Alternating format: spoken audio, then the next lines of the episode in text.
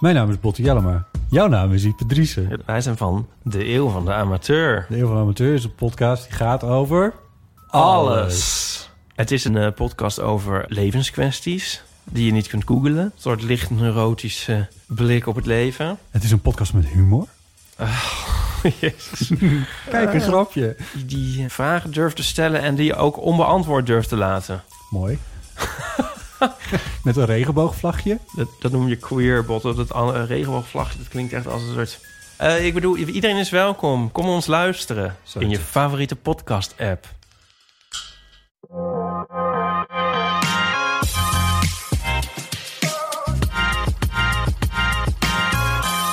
Je luistert naar de lange termijn.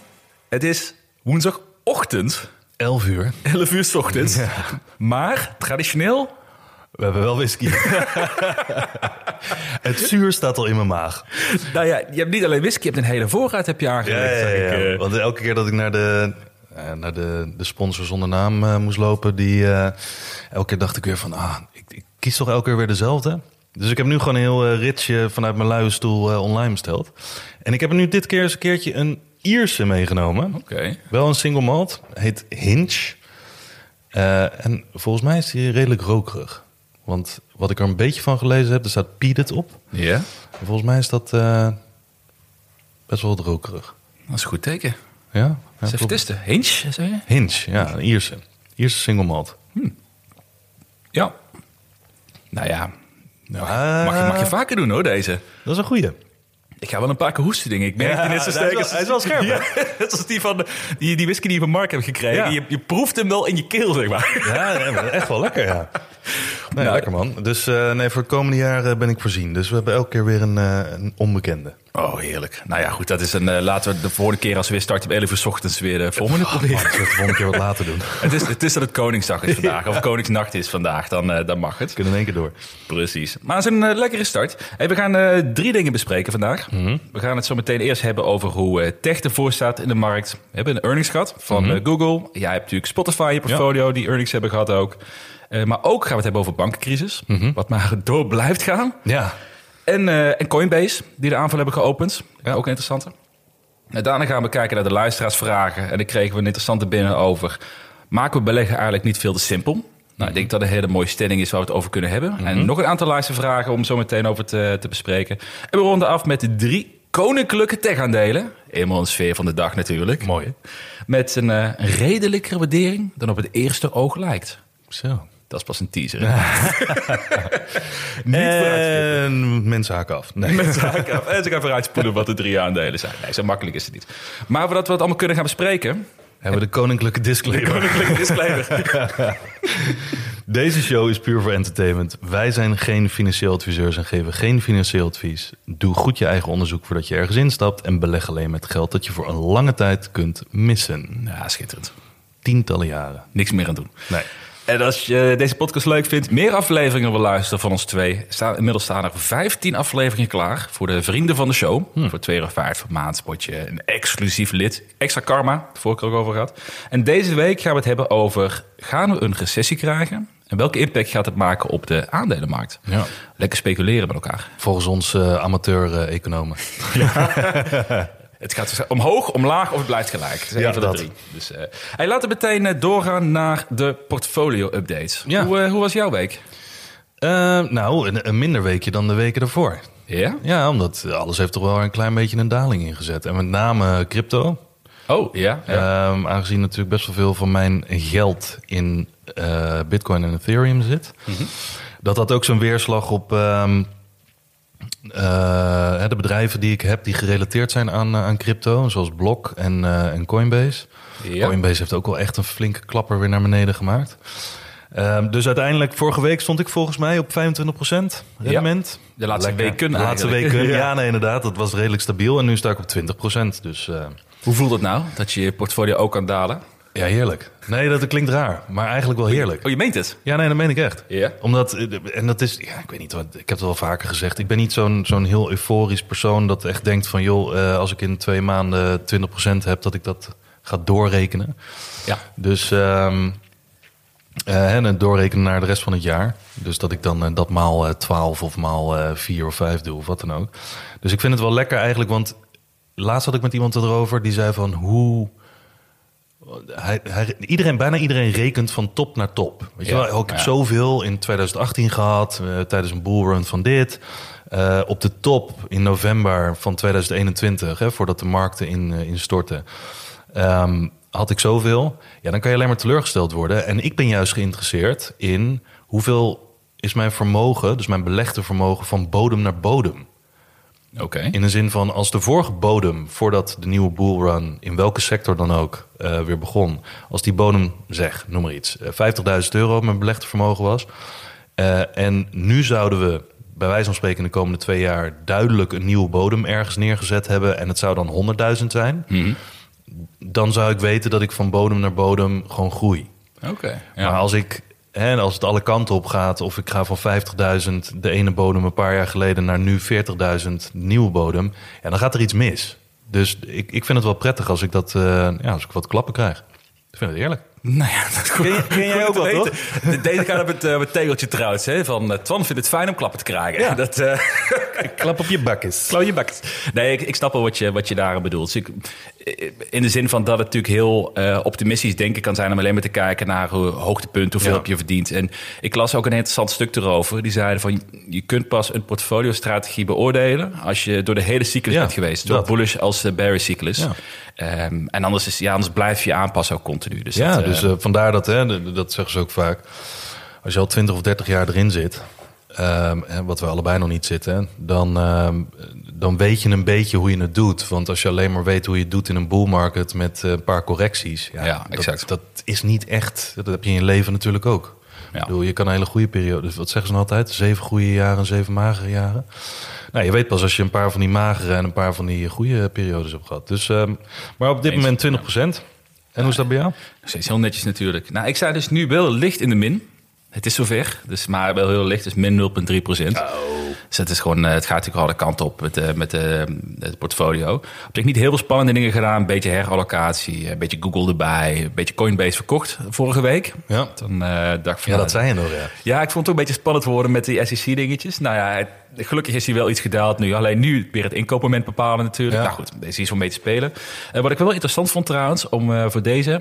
Ik had gekeken naar mijn portfolio van de afgelopen jaren. Je kunt bij eh dividend portfolio trekker kun je historisch Oh ja. zien, hè, hoe je Ja, portfolio drie jaar geleden eruit zag. Ja, ja, ja, Ja. exact. En ik zat eens te kijken van welke fout heb ik door de jaren heen gemaakt. Eigenlijk. En er zijn eigenlijk maar twee dingen die mij dus opvielen. En er zijn super simpele dingen, maar die hebben echt 90% van mijn rendement bepaald, denk ik. Eh een daarvan is eigenlijk dat je het blijven investeren in dalende aandelen. Mhm. Gewoon alleen maar het worstje kopen, ik koop bij, ik koop bij. Catching a falling knife. Nee, ja, exact. Dat is, dat, is echt een, dat is echt een ding. En ik merk nu, nu dat terugkrijg. Ik zag bijvoorbeeld een, eh, een canoe was in eh, januari. Had ik bijvoorbeeld, eh bij van spreken, 1000 euro in zitten. En nu heb ik er inmiddels, is de waarde hetzelfde, maar nu heb ik er bijvoorbeeld 5000 euro in zitten. Ah, ja. Even fictief Ja. gezegd ook. En dat, dat voelt dan alsof, je, alsof het hetzelfde is, maar je hebt zoveel verloren. Dus ik moet gewoon veel meer kijken naar wat heeft het nou daadwerkelijk eh, totaal geïnvesteerd. Wat Ja. is de plaats van, nee, maar wat is er nu waard? Ja. Dus dat, is, dat was echt heel duidelijk. En het tweede was, is ook voor de hand liggende, maar ook heel typisch gewoon te lang afwachten om je winst te pakken. Ik, ik had nu een aantal aandelen die het fantastisch hebben gedaan de laatste drie jaar. Hele rit omhoog meegemaakt en nu ook weer de hele rit omlaag. Ja. En net als met die Herkenbaar. NFT. Ja, herkenbaar toch? Ja, maar is, misschien zijn dat toch die lessen die je dan moet leren door de jaren heen. Bedoel, dat heb jij misschien ook meegemaakt in de eerste jaren, die twee fouten. Ja, ja, ja. Nou ja, goed of het fouten zijn, weet ik niet. Maar het is goed om te concluderen, denk ik, dat als je de hele rit omhoog maakt en de hele rit naar beneden. Dat wil niet zeggen dat je het dan de volgende keer anders moet doen. Want bedoel, als je gewoon buy and hold bent, bij wijze van spreken niet zo actief. Hè, voor andere mensen die, eh, die het op een andere manier doen. Dan weet je gewoon, ja, je gaat door die hele cyclus heen en je neemt de winsten, maar je neemt ook de verliezen. En hopelijk over 20, 30 jaar heb je een trend omhoog. Weet je, dan hou je meer over dan dat je erin gestopt hebt. Maar ik, heb, ik, heb, ik denk dat dat bij mij het verschil is tussen aandelen, of nou ja, niet nou alleen over aandelen, maar beleggingen of speculatie-assets, die waar ik echt wel gewoon een enorme run-up heb gemaakt, zoals Ethereum bijvoorbeeld. Tuurlijk wil ik die voor de lange termijn vasthouden. Maar in de hoedanigheid die ik ze toen had, wil ik echt die hele rit naar beneden weer meemaken. Omdat het is zo volatiel. Het is allemaal boom en bust. Ja, dan schaal ik gewoon een beetje af. En daar wil ik niet die hele rit weer mee naar beneden nemen. Maar dat had ik, ja, daar hebben we het al Ja. vaker over gehad. Ja, ik exact. een paar keer gehad. Ja. Gewoon echt van 100.000 naar 10.000. Ja, dat is zonde. Dat, ga ik, dat gaat me nooit meer overkomen. Dat weet ik wel. Nee, nou ja, exact. Maar dat zijn niet, misschien de levenslessen die je meekrijgt. Ja. En wat ik zelf het moeilijkste vond, en dan gaan we snel door naar het lange termijn portfolio, is van.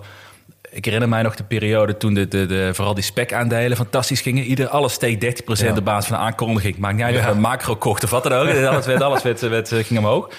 En, maar op dat moment ga je ook geloven in de waardering. Ja. Herinner ik mij nog. En ik denk, ja. Ja. dit bedrijf, bijvoorbeeld Lucid, was op een gegeven moment in de spekperiode, ging het van 10 dollar spekprijs naar 70 dollar. Ja. Was toen 100 miljard waard. Ja. Ik dacht van, ja, tuurlijk is het 100 miljard Ja. waard. Het is de nieuwe Tesla. En als je erop terugdenkt, denk je, je bent gek dat je dat zoiets zo gedacht hebt. Maar het, het, het- ja, interessant hoe dat werkt, die dynamiek op de markt. Ja, en terugkijken is altijd relevant. Want heel veel mensen zeggen je leeft niet in het verleden. Maar als je terugkijkt, zoals je dit in dit, in dit geval dat hebt gedaan. Ook bij, zo, bij zoiets als Lucid. Ja. Ja, is, er dan, is het dan echt de bedoeling dat je alleen maar dat soort dingen vasthoudt? Ik denk het niet. Ik denk terugkijken geeft je een heel, hele hoop inzichten in hoe krachtig de beweging van, van prijs is. Ja. En hoezeer mensen daar bovenop duiken. En de crypto is eh, natuurlijk een super verhaal. Zodra het 10% daalt, denken mensen van nou inleggen bij de dip. Zodra het daarna 2% stijgt, dan krijg je in één keer weer al die dingen van ah, het gaat naar 100.000 en eh, weet ik Ja. veel, sky's the limit. Maar ja, voor jezelf denk ik dat het goed is om te bepalen van eh, dit is geen wereld-ETF. Weet je wel, die kan je voor de lange exact. termijn, die hoef je ook niet in en uit te stappen. Maar dit soort dingen, ja, daar kan, je, daar kan je gewoon enorme klappers mee maken als je dat een beetje goed timed. Ja, nou ja, exact. Ik denk dat dat een hele duidelijke les was eh, voor, voor mij. Maar interessant inderdaad terugkijken, terugkijken wat je dan allemaal Ja. denkt van ja, dat was eh, voor de hand liggend, maar ja, toch niet echt eh, uiteindelijk. En de lange termijn portfolio, die staat op min 6,4 procent. Ja. Alleen ik twijfel een beetje of die cijfers kloppen. Ja, dat vroeg me ook af, ja. Want, eh, hij staat natuurlijk wel in, de, in die trekker. Maar daar ga ik vandaag eens even naar kijken of dat, of dat wel klopt. Maar er zijn wel een aantal die hebben... Ja, als je de, de bodem ziet, of tenminste de, de, de... Er staan er wel echt een aantal op verlies. Mm. En een flink verlies. Weet je wel, Plug Power, volgens mij op min 30 of 38 procent. Eh, Blok heeft natuurlijk een enorme daling gezien. En omdat wij zijn begonnen met inleggen aan het begin van dit jaar... met heel weinig eh, inleg eigenlijk. Want die eerste inleg was 100 euro. Dus verdeeld over die 25 namen toen. Dat was 4 euro per naam. Daar hebben we een hele run mee gehad in die eerste anderhalve maand. Toen zijn we gaan bijleggen. Maar we hebben nu ook bijgelegd in een fase waarin er niet zoveel gebeurde. Ja, ja. Dus ja, dat is gewoon, hoe zeg je dat, timing in die zin. Dus ik denk dat dat de reden is waarom die eh, wat minder staat. Ja. Dus, eh, maar ja, goed. Hè. Eh, volgende week gaan er twee namen uit. Er wordt op dit moment op gestemd. Op Hard Twitter. gestemd. De, de callcenter zit er vol op, Ja, begreep ja, ik. Ja, ja, we hebben mensen moeten aannemen. Maar als, je, nog- als je eh, nog niet gebeld bent thuis, zit aan de telefoon. Je hebt het niet gehaald.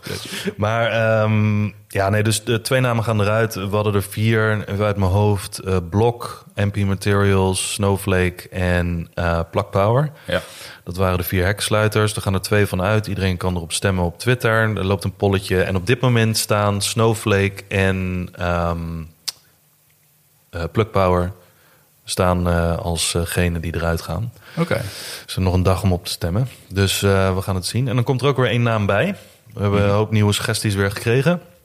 Ik zal ze niet allemaal opnoemen, maar dat, eh, dat zullen we ook even op Twitter plaatsen van de week. En dan op 1 mei trekken we er twee uit. eh, die tussen geworden zijn die, eh, die niet doorgaan. En eh, eh, eentje komt erbij. Nou, ik ben heel benieuwd. Ja. Kijken of we uiteindelijk dan... eh, want het doel is uiteindelijk om eh, rond de sweet spot... tussen de 15 en 20 namen te krijgen in dat portfolio. En dan zo lang mogelijk ermee door te gaan. Want het is de lange termijn. Dus, ja, eh, nou ja, exact. Het, het portfolio van onze luisteraars. Ja. Dus dat... eh, heel leuk, daar gaan we voor de week over hebben, denk ik. Mhm. Kijken hoe het ervoor staat. Maar laten we kijken naar eh, de actualiteit. ja. En dan insert leuk deuntje. Moet ik, ik moet nog steeds een deuntje verzinnen hiervoor. De actualiteit. Misschien kunnen we de tune van het NOS-journaal jatten. Oeh, dat is een goed idee. Maar dan andersom gedraaid. Eh, Reverse. Nee, ja, eh, net zoals elke week. eh, Het is allemaal een beetje korte termijn ruis. Maar ik vind het wel grappig, want we hebben het de afgelopen weken erover gehad... dat je niet zoveel meer hoorde over de banken. Mhm. Terwijl anderhalve maand, twee maanden geleden... was het echt vol in het nieuws. En er stond natuurlijk een hoop te gebeuren met eh, Silicon Valley Bank... en de beslissing van de Fed en eh, Ja. het hele verhaal.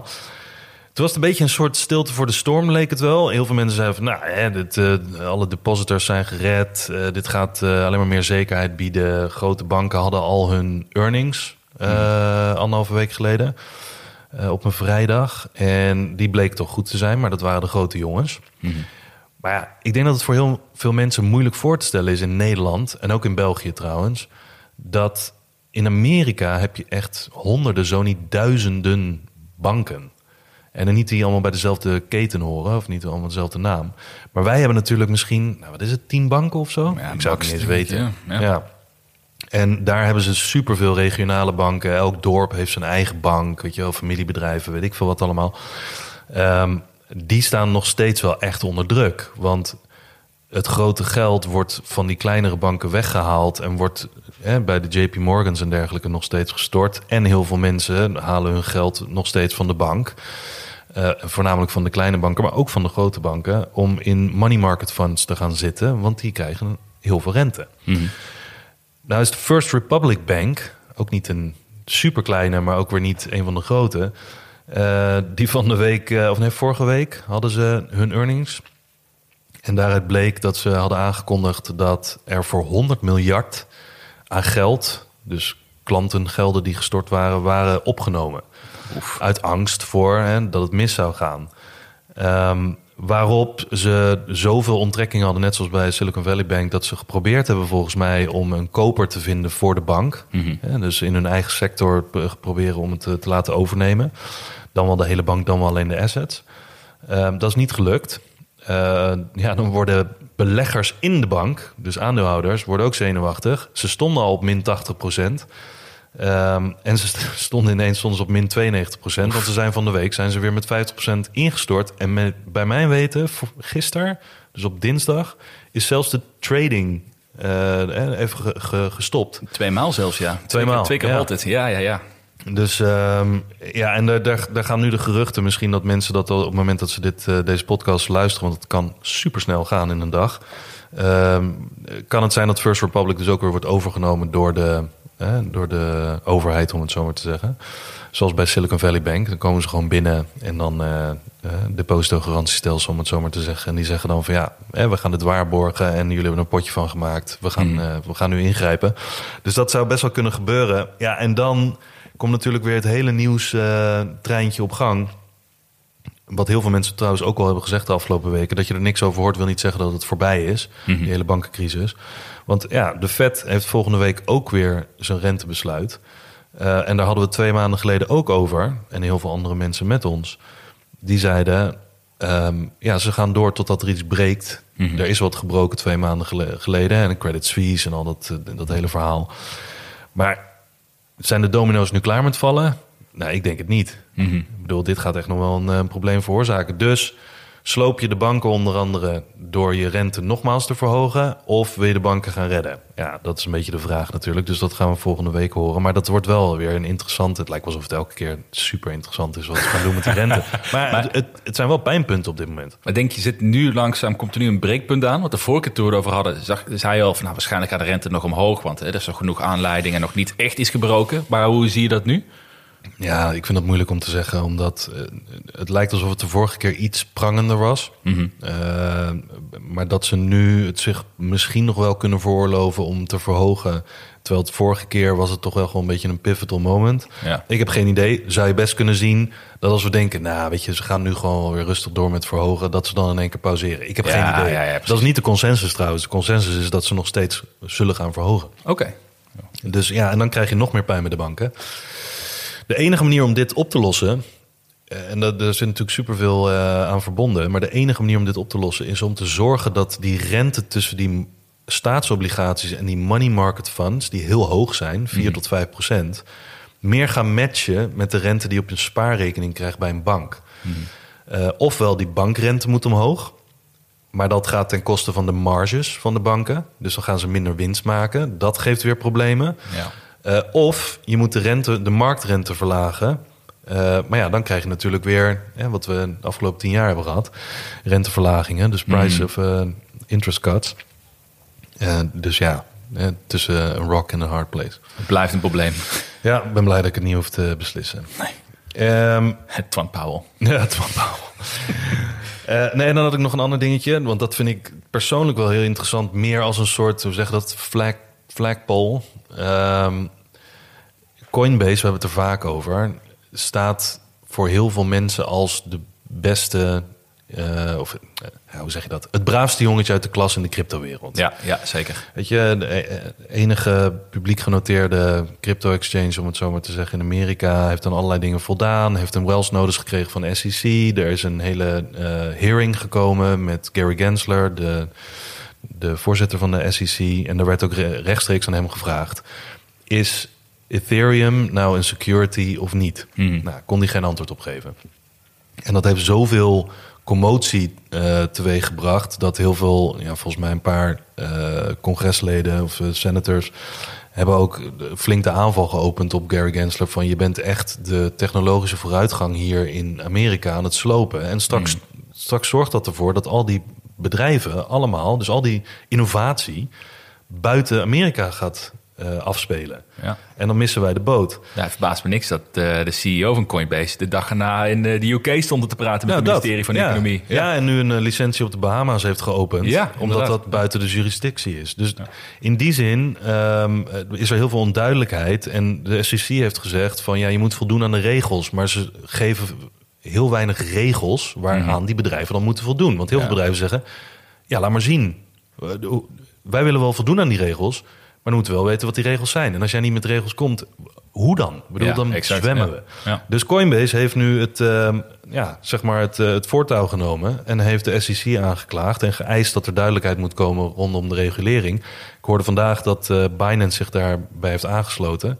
En ik verwacht dat veel meer mensen in die, eh, in die sector zich daarbij gaan aansluiten. Want ja, het is niet dat ze pleiten voor geen regulering, zoals dat een paar jaar geleden was. Van Ja, oh nee, laat exact. het lekker ongereguleerd en de markt zijn werk doen, et cetera. Maar ze pleiten voor duidelijke regulering. En zolang de SEC daar niet mee komt, blijft het een beetje een strijd tussen de, eh, hè, tussen de, tussen de wetgevers Mhm. en, en tussen die bedrijven. En ondertussen zegt iedereen, ja, zo kan ik mijn business niet doen. Ik eh, Ja. pak mijn biezen. Nou ja, als om de twee maanden de, de spelregels kunnen veranderen, of in dit geval niet eens bestaan. En je Hmm. hebt een, een, een, een wetgever die zegt, nou, vanaf nu gelden deze regels. Ja, eh, Ja, het is een beetje, je zit met vier vrienden zit je in een spel te spelen. Nou, begin maar. Ja, wat Ja, zijn de ja, regels ja, dan? exact. En dan gaandeweg zegt degene die het spel heeft meegenomen... zegt van, hé, maar dat mag niet. Hé, maar dat mag niet. Ja, maar zeg dan wat er wel mag. Ja, speel maar door. Ja, precies. Dat zien we wel als een spel verder is. Ja, ja, ja. Dus, eh, en daar wordt eigenlijk, hè, voor zo'n... eh, heel bizar. Waar zoveel geld in zit. Ook in de financiële sector heel sterk aan verbonden is. Dat daar zoveel ongeschreven regels zijn. Kijk, als het, als, het een, als het een marktje was van eh 100 miljoen of zo... maar we hebben het echt over serieus geld... en ook serieuze werkgelegenheid. Daar gaat het ook om. Ja. Weet je wel, zeker in, in de Verenigde Staten. Dus dat. Dus ik ben benieuwd wat daaruit gaat komen. Of er dan echt duidelijke regels gaan komen... of dat toch die bedrijven zich eh, buiten Europa gaan vestigen. Ik, of eh, buiten Europa, buiten Amerika. Hm. Ik heb wel het idee... want hier is Londen heel goed in... Ehm, ik heb wel het idee dat Londen een beetje het eh, verhaal van New York gaat overnemen. Of de rol van New York gaat overnemen. Dat hebben ze in het verleden ook vaak gedaan. Dat noemen ze de UK arbitrage. Mhm. Omdat Londen is altijd financieel hard en geweest en, en nog steeds wel. Maar ze trekken nu al die dingen naar zich toe. En de wetgevers daar die zijn, ja, die, die zijn wat eh, progressiever. Hm, ja. Dus die willen die rol misschien gaan overnemen. Dus het zou best kunnen dat er heel veel Amerikaanse bedrijven toch hun hoofdkantoor in Londen gaan vestigen. Maar ja, dat is allemaal een beetje gissen. Geen idee. Maar het, eh, het staat hoog op de agenda. Nou, wat ik vooral daar als, als belegger in eh, Coinbase interessant vind, is dat, we het, ehm, dat er nu natuurlijk heel veel negatief sentiment omheen kan draaien door die onzekerheid. Maar ik denk dat dat juist een kans is, omdat ja, wat je net begin al ja. zei, wij weten allebei, we hebben hiervoor gekozen omdat zij zo transparant zijn en dat ze zo meegaan met alles in het verleden Ja. qua regulering. Dus ze hebben gewoon een hele goede case om hier doorheen te komen. Ja. Maar de markt lijkt te steken alsof Coinbase, jullie gaan eraan, want eh, ze hebben de, de jacht op jullie geopend. Ja, en ze hebben, echt, ze hebben echt, wat ik ervan begreep, echt een enorme batterij aan sterke eh, advocaten. Ja, ja. Grote namen. All-Stars team worden. Ja, een all-star team. Ja. Dus daar hebben ze ook het geld voor natuurlijk. ja. Ehm, en dan had ik nog een Twitter-polletje gedaan. Ehm, want ik vind het altijd een mooie discussie. Wat ik heel vaak voorbij zie komen op Twitter. Heeft Tech nou zijn beste tijd gehad? Of nog zijn beste tijd voor zich? En heel veel mensen zeggen... eh, de komende tien jaar is Tech dood geld. En andere mensen zeggen... ehm, eh, nee, de beste jaren voor tech zijn nog, liggen nog in, eh, in de toekomst en niet in het verleden. Ondanks dat in de afgelopen tien jaar tech een enorme nou ja, sprong heeft gemaakt natuurlijk. Maar ik had er dus een Twitter-poll geplaatst van... eh, in welk kamp zit jij? Ehm, ofwel je zit in het kamp van... we gaan de komende tien jaar een exponentiële groei mee maken... en dat is goed voor tech-aandelen. Of je zit in het kamp... tech heeft het afgelopen decennium zijn beste tijd gehad... en is doodgeld de komende tien jaar. En nou, niet verrassend, denk ik. Driekwart zegt tech heeft nog zijn beste jaren voor zich. En eh, een kwart heeft, ehm, eh, het, heeft het erover dat, dat het nu doodgeld gaat zijn voor de komende tien jaar. Ik denk dat dat een beetje de, de, de, de, het sentiment ook is bij heel veel mensen. Hebben ze ook argumenten gegeven waarom ze denken dat dood geld is? Nee, er waren er een paar. eh, maar dat zijn dan ook mensen die daar al wat, hoe zeg je dat, wel wat ehm, vocaler in zijn, om het zo maar te zeggen. Ehm, die de- ja, ik weet het niet zo goed. Kijk, ik zit zelf niet in het kamp dat tech dood geld gaat zijn. Want ik denk dat de technologie alleen maar meer gaat toenemen. We gaan steeds technologischer worden. Ehm, dus ik zit niet aan het kamp. Dus ik, ik snap deels de reden wel dat ze zeggen... de afgelopen tien jaar heeft het zo'n spurt gemaakt. Er zijn, de waarderingen zijn echt belachelijk geweest. Maar tegelijkertijd heel veel van die namen... die echt belachelijke waarderingen hadden. Niet allemaal trouwens, maar heel wat. Je had het ook over de specs en zo... die Ja, exact. volledig ingestort zijn.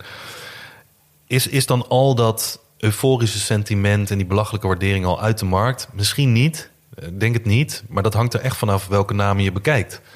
Eh, de hele techsector? Nou, ik denk niet dat die de komende tien jaar als gehele sector eh, net zoveel winst gaat maken of net zoveel belachelijke waarderingen gaat hebben als in de afgelopen tien jaar. Maar ik denk wel dat er een groot aantal namen gewoon gestaag verder gaan. En, eh, en van al die revoluties gaan profiteren. Robotics, weet je wel, robotaxis, eh, AI, noem maar op. Allerlei schaalvoordelen die ze hebben. Dus ik denk, ik denk zelf, en daarom zit ik ook in tech, dat we de versies van al die dingen die we nu hebben, dat dat de slechtste versies zijn van de komende tien jaar. Nou ja, nou ja 100% met je eens. En we zijn natuurlijk wel een beetje gekleurd, denk ik, daarin inderdaad. Maar ik, kan- daarom vroeg ik al voor argumenten van waarom zeggen mensen dat het, de, de, dat het dood geld is. Het enige argument kan ik me voorstellen, is als je terugkijkt in het verleden. Tech was inderdaad heel hoog gewaardeerd in de breedte de afgelopen tien jaar. Want tech heeft natuurlijk fantastisch gedaan. Ja. Als je kijkt naar Nasdaq versus S&P bijvoorbeeld. Alleen als je nu ziet dat een ehm, McDonald's, een Chipotle, een Walmart... dat zijn bedrijven die soms wel tot 50, 40 procent hoger gewaardeerd worden relatief... dan Google, Apple, Ja. Microsoft... met veel hogere winstmarges, met veel meer groei voor zich. Ja, dan kun je mij niet vertellen dat tech als domein Nee. eh, overgewaardeerd is of doodgeld is. Nee. Ik denk alleen, ja, je moet wel kritisch zijn waar je er stopt. Want AI-aandelen, een aantal zijn natuurlijk heel erg in de hype meegegaan. Dus daar moet je mee oppassen. Maar eh, nee, ik, ik, ik, ik, kan, ik kan mij persoonlijk geen enkel argument verzinnen... om te zeggen dat tech dood is voor de komende tien jaar. Ik Nee. denk dat een... eh, Ik denk, ik denk wel dat eh, voor mijzelf geldt wel dat niet noodzakelijkerwijs dezelfde namen of dezelfde type bedrijven het de komende tien jaar goed zullen doen. ja. Gaan, we die, gaan we diezelfde belachelijke waarderingen krijgen bij die namen die in de afgelopen jaren ook die waardering hebben gekregen? Ik denk het niet. Maar mensen zijn mensen. Dus als we iets nieuws vinden en er komen bedrijven ineens op en die het zijn de nieuwe specs of weet ik veel wat. Wij zijn allemaal zo gericht op al ons geld tegen dingen aangooien die ons multibaggers kunnen geven. Mensen zijn mensen, dus dan blijven we het doen. Dus waarschijnlijk denk ik in het komende tien jaar krijgen we ook dat soort situaties weer. Maar niet bij dezelfde namen waarschijnlijk. Nee, vast en zeker. Hij moet er door. We zitten al Ja. bij bijna 30 minuten. Oh, En we nee. ha- En we hadden het zo goed gedaan de vorige keer het vlot te houden. Dus, snel.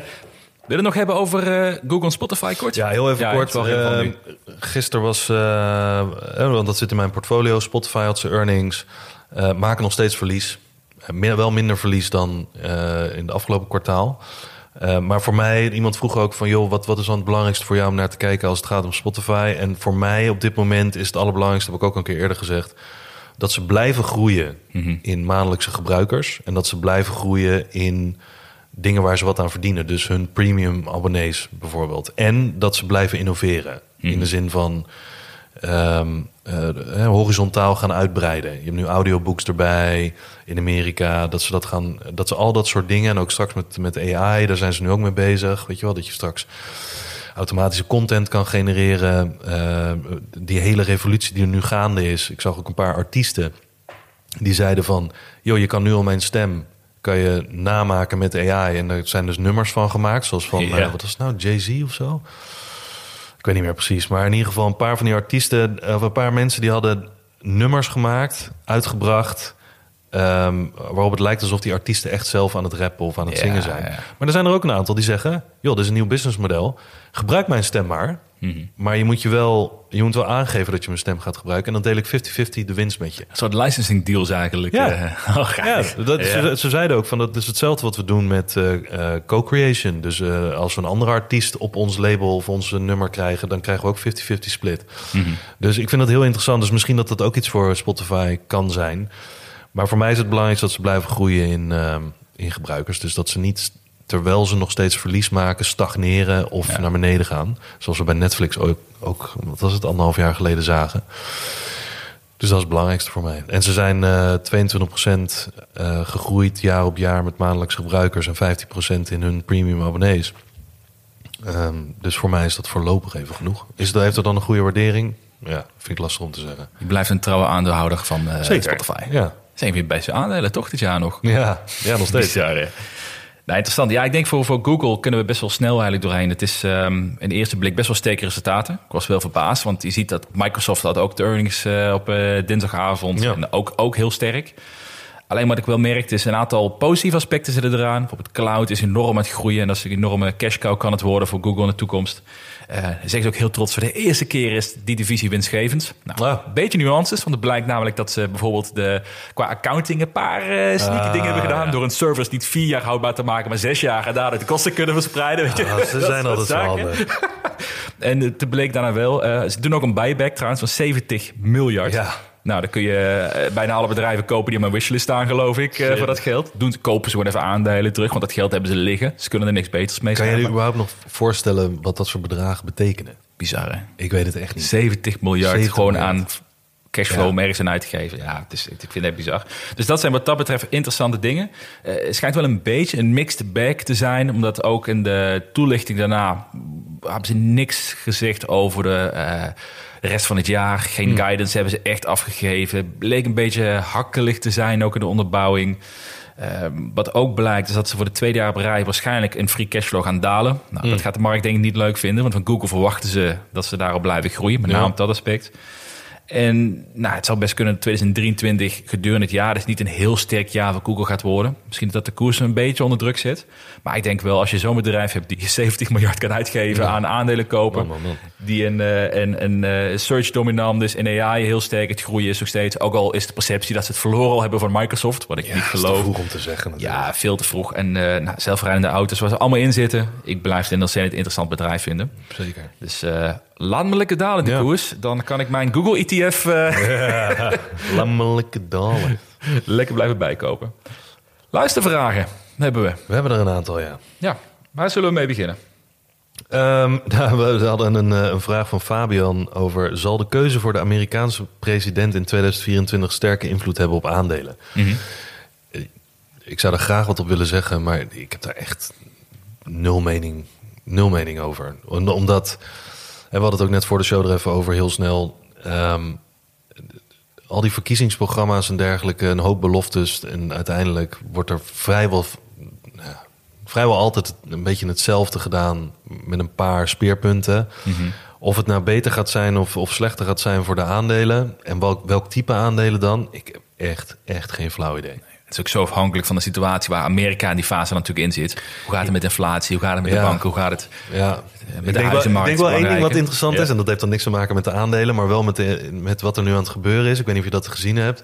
Maar ze zeggen nu, dat hadden ze al voorspeld twee maanden geleden, dat in die aanloop naar die verkiezingen Mhm. krijg je natuurlijk een hoop modder gooien tussen Republikeinen Oh, en ja, ja, ja. eh, Democraten. Dat doen ze altijd om de ander zwart te maken. Maar er was nu voor het, het- voor de eerste keer was er een campagnefilmpje online gekomen van de Republikeinen die Biden eh, een beetje zwart wilden maken, zoals het dan gaat. Maar die was volledig door AI Oh ja? gemaakt. Nice. Ja, dus, dus ze schetsten een soort dystopische toekomst als Biden nog een keer verkozen zou worden.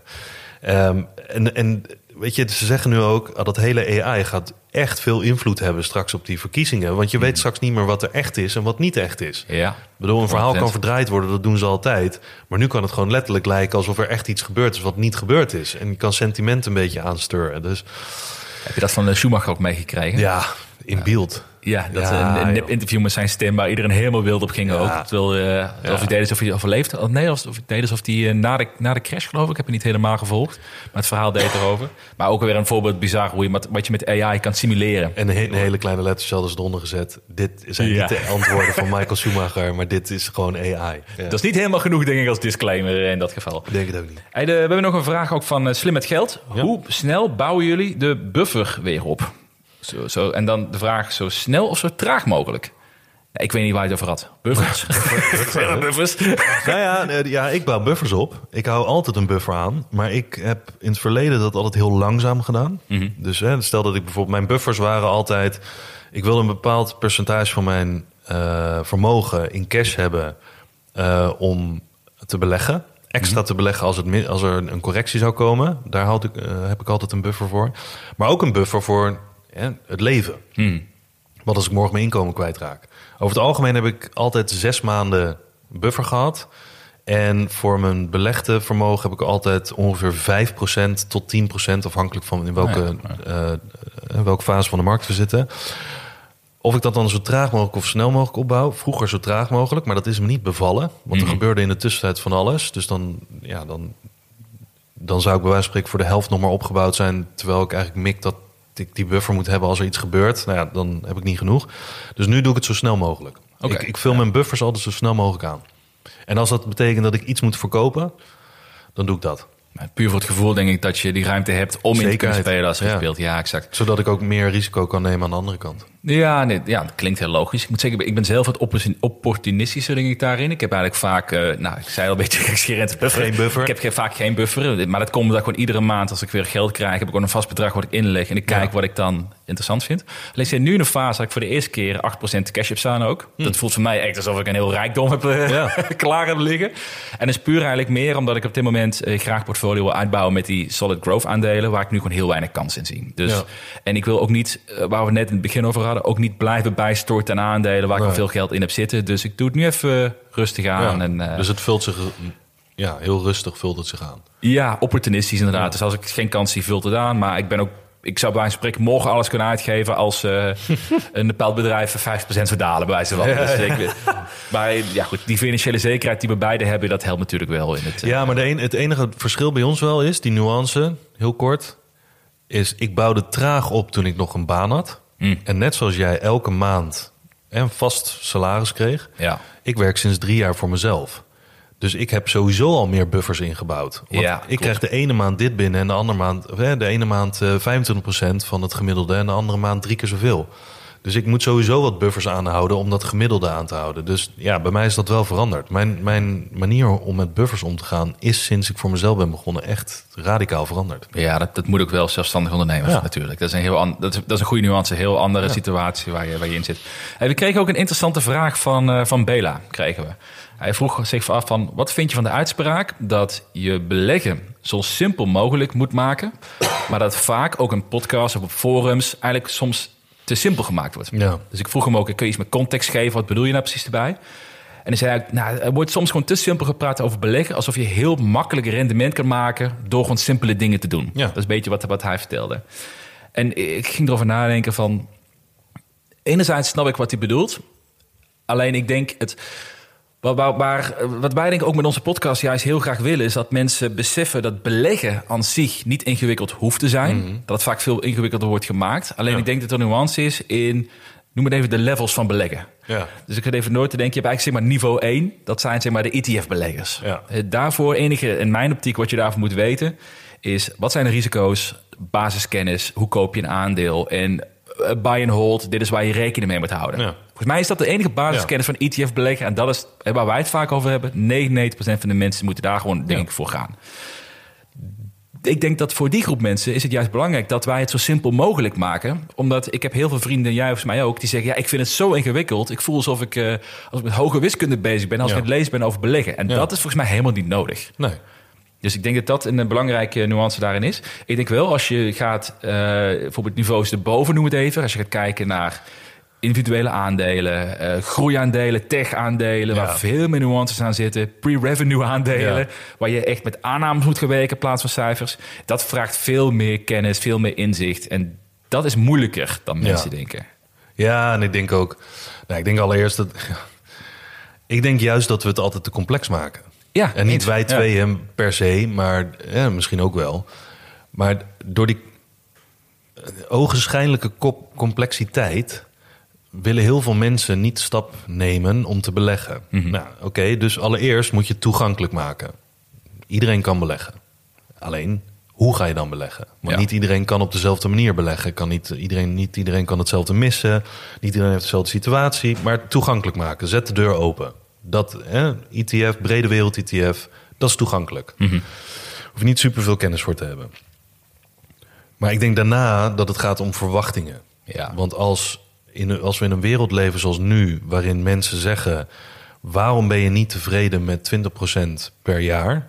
Dan is dat omdat ze waarschijnlijk geluisterd hebben naar mensen die zeggen: je kunt binnen een jaar multibaggers hebben. Je kunt in crypto kun je binnen een maand miljonair zijn. Je kunt, ehm, eh, als je net begint met 10.000 euro, kun je over vijf jaar financieel onafhankelijk zijn.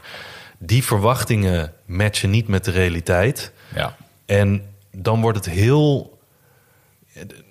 Dan klinkt het alsof het heel simpel is om iets te bereiken wat heel ehm, ver buiten de werkelijkheid ligt. En ik denk dat dat hetgene is voor mij wat ik wel vaak voorbij zie komen. Als je te makkelijk praat over hoe je de verwachtingen gaat realiseren, ja, dat, daar ben ik het volledig mee eens. Dan maken mensen het te simpel. Ja. Dus eigenlijk het, het beleggen, in principe met ETF beleggen, moeten we juist zo simpel mogelijk Ja. maken. Maar de verwachtingen aan het rendement, dat we daar heel eerlijk over moeten zijn. Ja, Toch? en ik denk En, dat eh, mensen gewoon... Mensen zijn ook eigenwijs. Dus bedoel, Ja. de algemene wijsheid... je hebt niet veel tijd, je hebt niet veel kennis... maar je wilt wat met je geld doen. eh, anders dan op een spaarrekening zetten of uitgeven... eh, dan kun je in ETF's gaan beleggen. Dus in een brede wereld ETF. Maar heel veel mensen worden daarna gewoon knijter eigenwijs... en zeggen, ah, dit gaat te langzaam. Ja. En ik hoor in een podcast dat ik in, eh, weet ik veel, een of andere small cap moet investeren. Want dat is geheid een kans om eh, dat te versnellen. Exact. Om niet over twintig jaar financieel onafhankelijk te zijn. Oh, ik wist niet eens dat ik financieel onafhankelijk wilde worden. En ineens, oh, die heeft het ook in vijf jaar gered. Oh, dat moet ik ook doen. Ja, exact. Maar ja, dat, dat is te simpel. Nou, in ieder geval dat, dat- zonder het beseffen van de risico's erbij. En daarom, Ja. vind ik, daarom zijn wij natuurlijk heel, heel open over onze performance. Ik, bedoel, ik heb vaak genoeg lachen gedaan om mijn 60 of min 60 met 70 procent door mijn hele risicovolle aanpak. Maar dat is ook de, werkelijkheid. En ik denk dat dat mensen moeten beseffen. Het enige wat ik hier afsluitend nog over wilde, wilde zeggen is. En dat doen we, vind ik, in, het, in de, de, de beleggingswereld heel veel. Is wij reflecteren heel veel wat wij vinden op anderen. Alsof wat, wat onze strategie is, wat mijn strategie is, de werkelijkheid is voor anderen. Ik denk dat we daarmee moeten. Ik denk niet dat Belen dat hiermee bedoelt, maar ik denk dat we daar heel veel moeten oppassen. Of misschien mee moeten stoppen. Dat we denken dat onze waarheid de waarheid is. Ja. Eh, want voor iemand kan 6% per jaar een fantastisch resultaat zijn. Maar voor, voor die andere persoon kan 15 per jaar niet voldoende zijn. En het heeft niet te maken per se met greedy zijn of denken van ik kan de wereld veroveren. Maar iemand kan hele andere ideeën hebben, andere ambities hebben wat hij wil bereiken. Ook bereid zijn om meer risico te nemen om die ambitie waar Ja. te maken. Dat betekent niet dat iets beter of slechter is. Dus ik denk dat we daar wel dat we respectvol moeten zijn met elkaars strategie. Dat wil ik zeggen. En dat ja. is eigenlijk hetzelfde zoals ik het altijd vergelijk. Niet iedereen kan en wil ondernemer zijn. Daar kan je heel veel geld mee verdienen. Ja. Maar daar moet je heel wat anders voor doen dan ehm, op, met een baan. Nou ja, exact. En ja. iedereen die als ondernemer zegt van ah, je kan niet rijk worden met een, met een baan, dat vind ik ook onzin. En iedereen die dan een baan heeft en zegt van ja, ondernemerschap, dat is echt niks voor mij, vind ik ook onzin. Ja. Want dat is net zoals met beleggen. Ja, hoe complex wil je het maken? Wat wil je ervoor laten? Wat wil je ervoor terugkrijgen? Hoe lang heb je?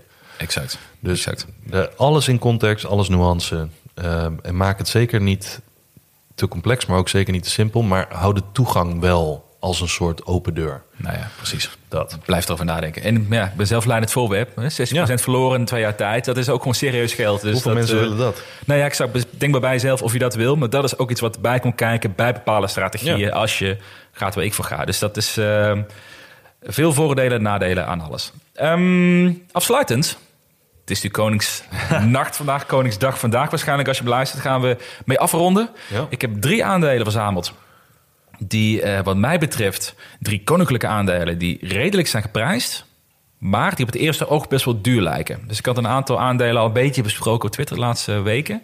En daar kreeg ik eigenlijk continu reactie op. Mooi bedrijf, fantastisch, maar wel heel duur. Oh, dat zou ik nooit kopen. Heel veel, als je van een value aan uh, Ja. oogpunten naar kijkt, snap ik hem. Maar ik ben er eens dieper ingedoken op puur de cijfers. Ik heb niet heel uitgebreide due diligence gedaan. En ik heb er drie waarbij ik denk van... Ja, op het eerste duur, maar misschien heel interessant. En ik ben benieuwd of jij denkt, als ik, ik ga ze alle drie bij je pitchen. of ja, je hoeft niet te zeggen of jij... Ik ben meer benieuwd of jij denkt van, oké, zit wat in of er zit niks in. Je, je, je bent eh, te optimistisch. Ja. Ehm, het zijn de volgende drie. En ik heb dus wel gefocust op aandelen die hoge cashflow hebben... of die heel hard groeien, maar die ook heel efficiënt zijn met dat kapitaal wat ze Oké. ophalen. Dat was, uh, vond ik ook belangrijk. Ben je er klaar voor? Ja. De top drie van vandaag. Oké, eh, nummer één is CrowdStrike. Ooit van gehoord? Ja, ja. Nou, een, een eh, cloud cybersecurity bedrijf. Ja. Eh, derde jaar rij ook benoemd als de meest visionaire leider in deze sector door Gartner. Dat zegt altijd wel iets. Wat mij opviel, waanzinnige groei. 70% omzetgroei gemiddeld over de afgelopen vijf jaar. Eh, komend jaar ook weer rond de 35, 32%. Eh, wat tof is bij software as a service bedrijven, je hebt de Rule of 40. Heb je er ooit van gehoord? Ja. Nou, even voor degenen die dat niet weten. De Rule of 40 is, een, eh, is een, een, een manier om aan te tonen hoe gezond een software as a service bedrijf is. En dat is eigenlijk vrij simpel. Dat is als je de winstmarge en de omzetgroei bij elkaar optelt. Als dat samen boven de 40 is, heb je te maken met een gezond businessmodel. Ja. Nou, ik heb een, eh, een lijstje van 93 beursgenoteerde software as a service bedrijven gevonden. Die is heel goed, zal delen op Twitter binnenkort. Daar staat CrowdStrike het hoogste van alle bedrijven. Oh ja? Op basis van die Rule of 40 met 78 punten. Hetzelfde als Snowflake, die we vaker genoemd hebben. Alleen de Snowflake eh 40% duurder. dus er zitten wel wat nuances aan natuurlijk. Maar ik denk wel dat dat wel iets, iets zegt over Ja. de kwaliteit van het aandeel. Enige nuance, wel nog steeds een relatief duur aandeel. In dit geval moet ik wel toegeven. Het is wat duurder, ook relatief duur als je kijkt gewoon naar eh, eh, andere metrics voor groeiaandelen. Maar een ontzettend gezonde business. eh, veel groei, free cashflow van 30% wat heel hoog is.